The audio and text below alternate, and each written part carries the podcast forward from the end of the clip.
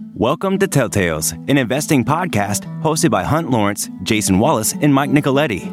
Each week, we discuss topics ranging from geopolitics and macroeconomics to energy and technology. You can sign up for our newsletter at telltales.us. That's T E L L T A L E S dot US for additional data and content you can use to follow along. The following conversation is intended for informational purposes only. You should always do your own work to determine if an investment is suitable for you. All right, I'm going to start with A, B, and C. I'm going to try to go from from front to back. So we go to the exhibits first. So we go to Exhibit A first. And Exhibit A, for those who don't have the 20 pages in front of you, is a cash flow statement for the United States government.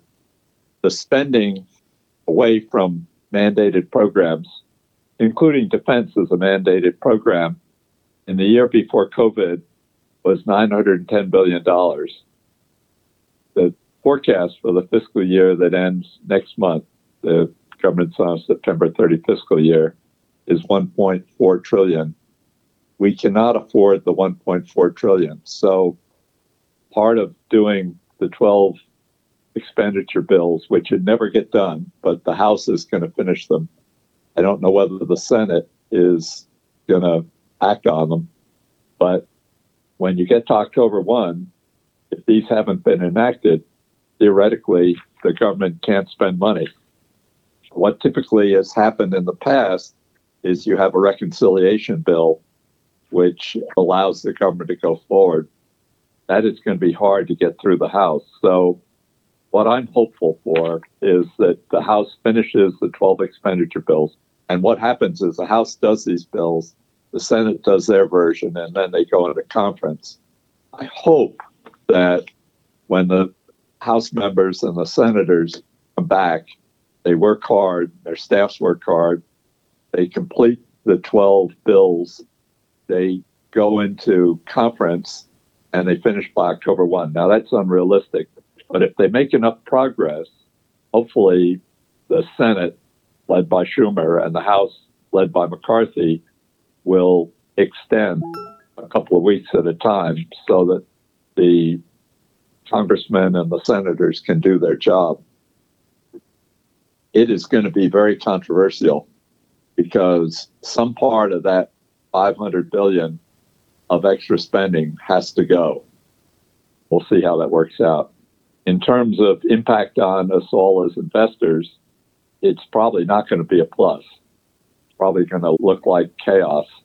And that plus the Fitch downgrade and the possibility of much increased interest rates because as you do treasury bond auctions, this is all going to figure into it.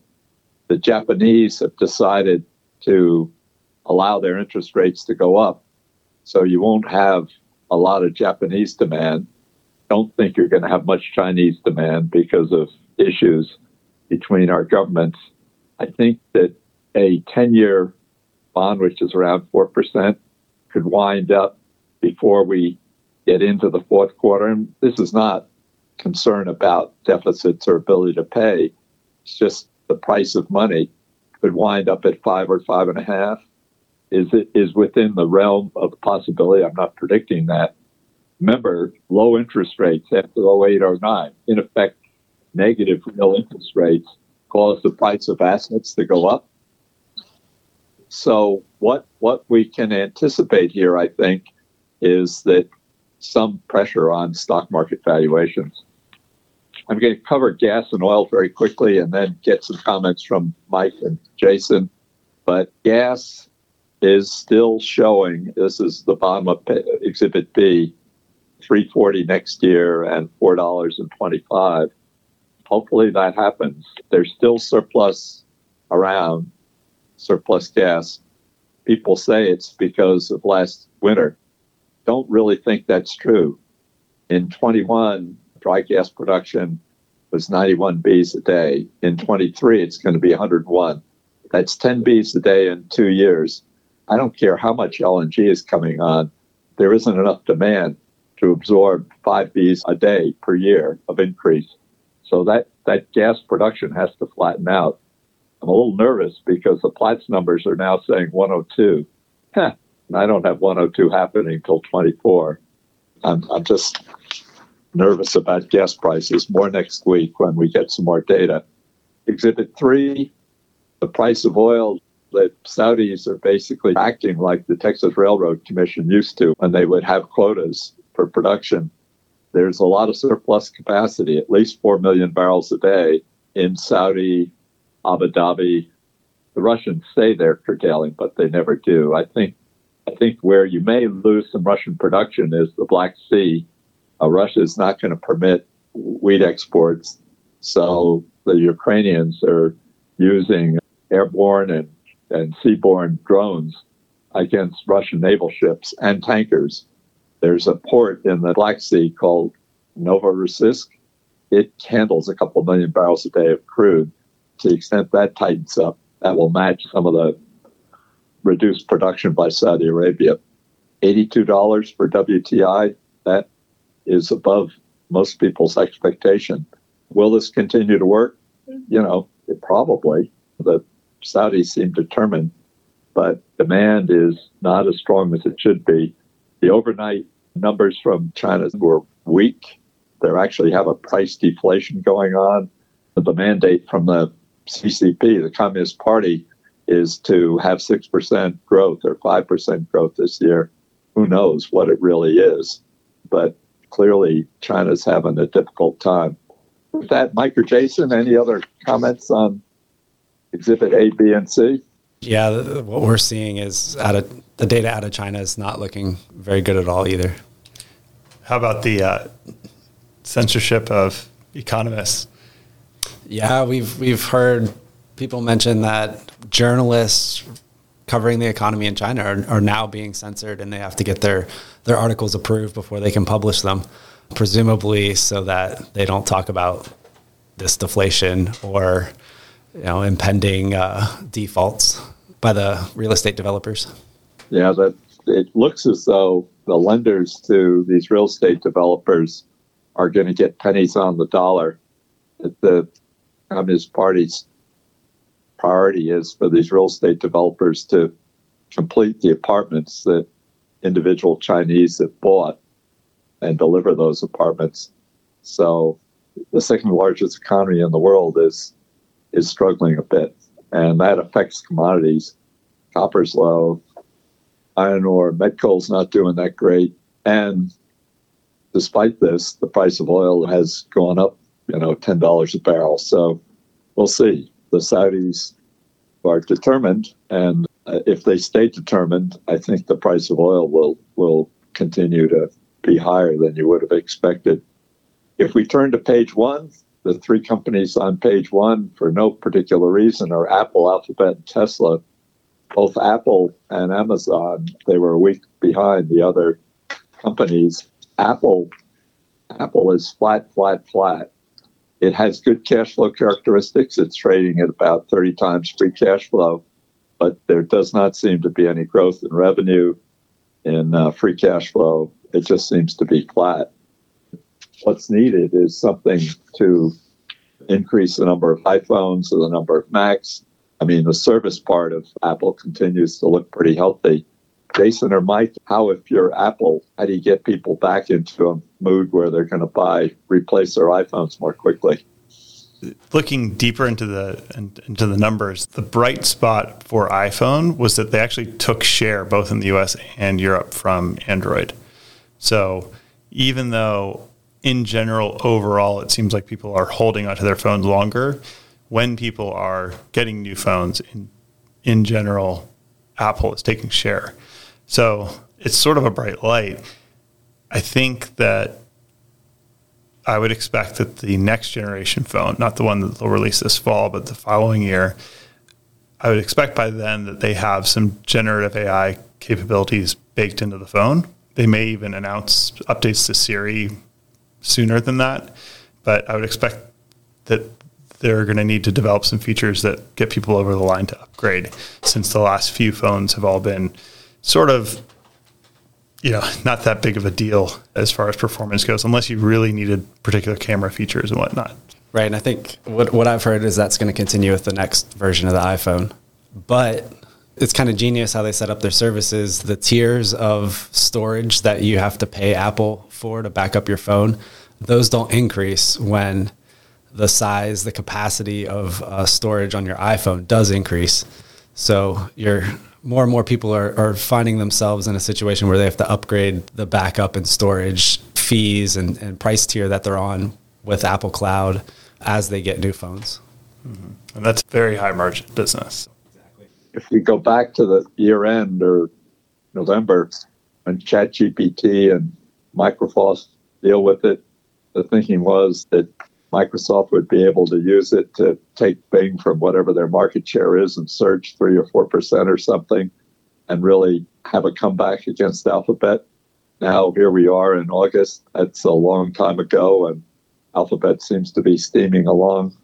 No particular amount of growth, but better control over expenses, pretty good free cash flow, trading at 30 times free cash flow, but also a bit on the flat side or how does it look to the two of you?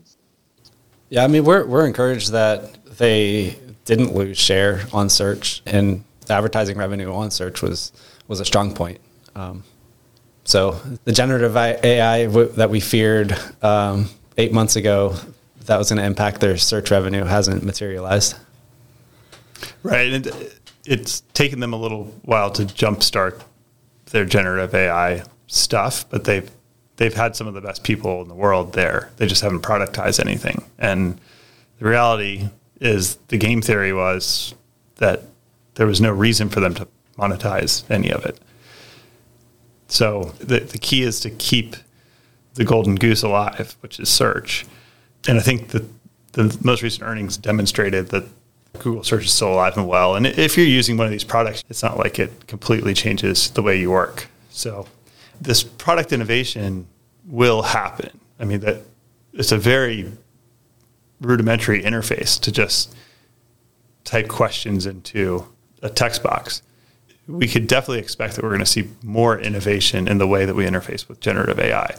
One would also assume that Google is working pretty hard to make sure that they incorporate enough of this that they don't lose share, but not so much in a way that it would uh, cannibalize their core business. And YouTube as compared to its competitors, holding its own? Who do you count as their competitors? I, I count pay TV, Netflix, Disney, all of those as competitors. And I think YouTube is a fantastic product because it is a step function ahead from the perspective of how it compensates its content. The problem that's happening in Hollywood right now is that the world has moved around we've progressed from films that get released in theaters and then later are released on VHS and DVD to one in which with a twenty or thirty thousand dollars I could produce a movie here in San Diego out of our office. Um, it's it's a much much or probably less money than that, probably an iPhone Max or something. So the world has changed dramatically, and YouTube is up to speed with it it's the preferred place, I think, for quote, quote unquote cutting edge content creation. And with that, we can switch to page four, which updated this week. Netflix is growing some. Once again, about 30 times free cash flow. The leader, I guess, that everyone else is chasing. And also on this page is Disney, kind of the leader with content, I guess you'd say, and Amazon, who has Amazon Prime, probably the closest competitor, I guess, to Netflix, and then Facebook, ESPN, that are pretty challenged. Amazon had pretty good results last week and an improved stock price, mostly because they went from being cash flow negative to positive in a significant way. But based on the estimate here of free cash flow, they're still 90 times free cash flow. And Meta, which surprised me, uh, Jason may want to comment on this. My my estimate of what the free cash flow is Meta, Meta's improved a lot. The stock is up like three times, but still not a very good free cash provider or performer. So how do you think about these four companies? If there's one that's better positioned vis-a-vis YouTube or other ways to deliver or to organize content, Jason, which which one would you pick? I think I'd pick Netflix. You know, they they've returned to growth, whereas you're seeing Disney Plus subscribers start to fall off. Um, they've lost subscribe, subscribers over the course of this year, where Netflix got rid of their their famous password sharing policy where they didn't mind if you shared your password with your friends because initially as they were a startup they wanted as many people on the platform as they could possibly get. They matured long past that point and they finally started enforcing that everyone should pay for their own account. So that's that's driving sales recently and and they do have a strong content portfolio now and it appeals to the masses where you know Disney's Disney's got their niche with superheroes and, and children's content, which is extremely lucrative, and kids like to watch the same thing over and over. But I feel like Netflix provides the the better value as a consumer, at least. Yeah, I don't. I have a different view. Go for it. Um, so, oh, that's terrific. So the this this uh, writer and actor strike. My theory is that the only logical conclusion out of this basically that they're going to go to a Spotify style model, which means that some percentage of revenue will be allocated pro rata among all of the streams. And they got to figure out how they're going to do that. Is it by minute watched? Is it by show watched? Is it by, you know, how do they do that pro rata distribution? But I think that's how they're going to get to at the end of the day. It's not clear if that's a good business model. For Spotify, it's still not a great business, even though they own the market. So I would wait and see when it comes to Netflix. And actually, Walt Disney's kind of reeks of desperation in the moment. They just struck a deal to do to license ESPN for sports betting, which is basically a sign of the fact that they've literally monetized sports as far as one possibly could. And this is the last straw. Like, there's no level of sports monetization that's more concentrated than sports betting. And it's also something that's not on brand for Walt Disney. So the deal that was announced earlier today, I think it's probably a sign that they're likely going to spin that thing off eventually, but it also smells of desperation.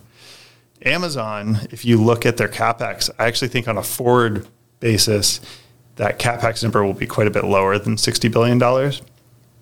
In yeah, fact, uh, 40, roughly 44 if yeah. you run rate it today. Yeah, right, yeah. Right. So I, I ran the numbers as if it was 40 and said you end up with free cash flow of 35, which would end up at a 40 times enterprise value valuation today. So that relative to other big tech that starts to seem sort of cheap. It's still not cheap, 40 times. It's pretty expensive, but uh, relative to some of these others, it kind of seems reasonable. Meta, I'd like to see them stop spending on the metaverse. Uh, maybe they'll prove me wrong on that, but uh, it'll it'll cost them a lot to get there. Yeah, I, I just want to mention back on Amazon and, and, the Prime Video service specifically. I wonder how much value that provides to Amazon. You know, I don't think anyone subscribes to Amazon Prime for the video service part, right? I you do okay. oh no no no no! I, I was raising my hand because I have a thing to say. I want free shipping. I yeah. want my I want to order something and have it arrive at my house four hours later, which does occur now. So um, the what they've done is they've bought all these libraries of video, mm-hmm. MGM deal, all that stuff. They don't have to go out and buy content going right. forward. Netflix has to. Absolutely. Most of their content is low shelf life content. So they're more subject to the terms of whatever comes out of this actor writer strike. Where Amazon, everything they did in the past, we may look back on that as like that was money very well spent. Let's take a quick break to thank our sponsor. This episode of Telltales is brought to you by Top Mark Capital. They're not your typical hedge fund. They use a blend of best practices from value investing, venture capital, and private equity, which gives them a unique perspective on market dynamics. And the results truly speak for themselves. Since inception in 2012, they've turned each dollar invested into more than $7 after all fees. Yes, you heard that right. $7. That's over 22% on an annualized basis. So, if you're a qualified investor who's looking for an innovative, emerging manager who truly understands the dynamics of the market and how to deliver impressive returns, visit topmarkcapital.com to learn more. And now, back to the show. Since we only have five minutes left, and since we promised to concentrate on AI and other technology, but also healthcare, if you turn to page 15, we have Pfizer, Moderna, Lantheus, BioNTech, and Vertex Pharmaceutical. I think Mike and Jason own at least two of these. I think Lantheus and Vertex Pharmaceutical. They, in terms of using the capability that Moderna and BioNTech demonstrated to chase down viruses and looking around in a you know an overvalued market. I mean, no one's arguing that the stock market isn't pretty fully valued now. So you're looking for gaps up, the ability to go to a completely different level of cash flow generation. Do you see anything in these five companies that would accomplish that, irrespective of how demand is or whatnot? Or would you consider that that these five companies are all fairly valued at this point? I guess over to you, Jason. We're going to rely on you on healthcare. Well, as you mentioned, we own two of them, and we, we think they're pretty fairly valued now. I, I think the one that's really interesting to me at this point in time is BioNTech. We we really like their pipeline of clinical research right now. What I don't like is that they're still banking on five billion in sales on COVID vaccines come this fall. They just recently reported Q2, and they they claim it's going to be the you know the, that's the lowest sales quarter they have through the year, but it was only about 160 million in revenue, and they're expecting to do five billion, and they predicate that on Pfizer selling COVID vaccine boosters commercially in the U.S and I just don't think that that the demand will be there. So if you're looking to get into BioNTech, there there might be future misses, sales misses that they have, or they're going to have to really revise down what they're projecting. The bright spots are that they are looking ahead at a day when the COVID vaccine revenue dries up. The money they've built up selling the vaccines, they've spent that on some late stage clinical research, partnering with a couple smaller companies they have drugs in the works in their oncology pipeline that they should, if successful, bring to market before the rest of BioNTech's pipeline. So, in the medium term, they should have a revenue stream that can continue to finance their research before they bring out some of these cancer vaccines that they're working on that, you know, really should be transformative to to that cancer treatment. We have about two minutes left. If maybe uh, Mike does one and, and you do the other, Mike, which is your choice, Lantheus or Vertex, in terms of pipeline and, and things that they might be able to accomplish over the next number of years? Mm. But Mike, you get choice, Lantheus or Vertex, and then Jason will finish up on the other one. We think the market's kind of misreacting to Lantheus because it's down a little bit uh, since they reported earnings based on a competitive product that we actually believe is not even remotely competitive. So I think that could be a good opportunity. We've added more to it as a result. But I think Vertex has way more interesting stuff. And maybe I'll turn that over to Jason to talk about what they're doing there. Yeah, the the, the non opioid acute pain treatment that they have in works could be revolutionary. Want to see the first data readouts of comparing their ability against the current opioid treatments. But the results out of their phase two looked extremely promising and they expect to run their phase three trial in, in, a pretty short duration. The patients are only on the drug for a couple days, and they'll get data readout before the end of this year. What the drug does is instead of acting on your brain and kind of masking the pain by releasing dopamine into your brain or you know anything anything else, what it is is it blocks the the nerve channel that transmits pain through your body, um, and because it doesn't act on the brain it doesn't have addictive properties. So this has kind of been something that researchers have been looking at for a number of years. And without getting too technical, they're they were looking at a different pain pathway that is very analogous to what Vertex stumbled on, and it was it kind of seemed fortunate and maybe by accident that Vertex did stumble on this, and that humans use a different pain pathway than other you know the mice model, mouse models. So they've progressed it through trials. We've looked for you know is there any fast follow kind of research out there that could you know make a duopoly in this non-opioid pain market, but it, seems like Vertex is the only game in town in the near term and Congress is, has passed a bill, I believe it's called the No Pain Act. And the whole purpose is to um, cover the cost delta between offering something like Vertex's pain treatment, if successful, the cost difference between that and then the current opioid treatments. So, huge upside there. And it would be a great benefit to society to not have nearly as many opioids circulating around. The other thing, um, I think this is true that the financial position of Vertex Pharmaceutical is they have like 11 billion of cash on hand, and that's not cash that came from some financing or something. That's cash that they've earned over the years. So, I mean, this is very impressive from a financial point of view. It is impressive, and it's a stable revenue stream. And, and their their only competitor in that market recently pulled out and canceled the rest of their trials. So, that should be a pretty safe revenue stream going forward. Yeah, just in the minute or so left, the, the, the current revenue just cover what, what their current product lineup looks like that they make their three billion of free cash flow from. Yeah, it's it's treatments for cystic fibrosis. So they've had a number of drugs they've brought to market, and then combination therapies of drugs that they've developed and now packaged together into a single treatment. And really it's it's impressive that their pace of innovation doesn't slow there. They don't try to run out the patent cliff on an existing drug before they bring a new one to market. They keep they keep bringing new ones in, and and the benefit of that is maybe unfortunate to the patients, but raising prices, providing a more effective treatment, but it again it's more expensive, but it does add to their free cash flow. Well, and it deters competitors too. So. Right. Yeah. Right. Yeah. Yeah. Thanks so much, everyone. Be well and stay healthy. We'll be on next Wednesday. Diane will be calling from Peru.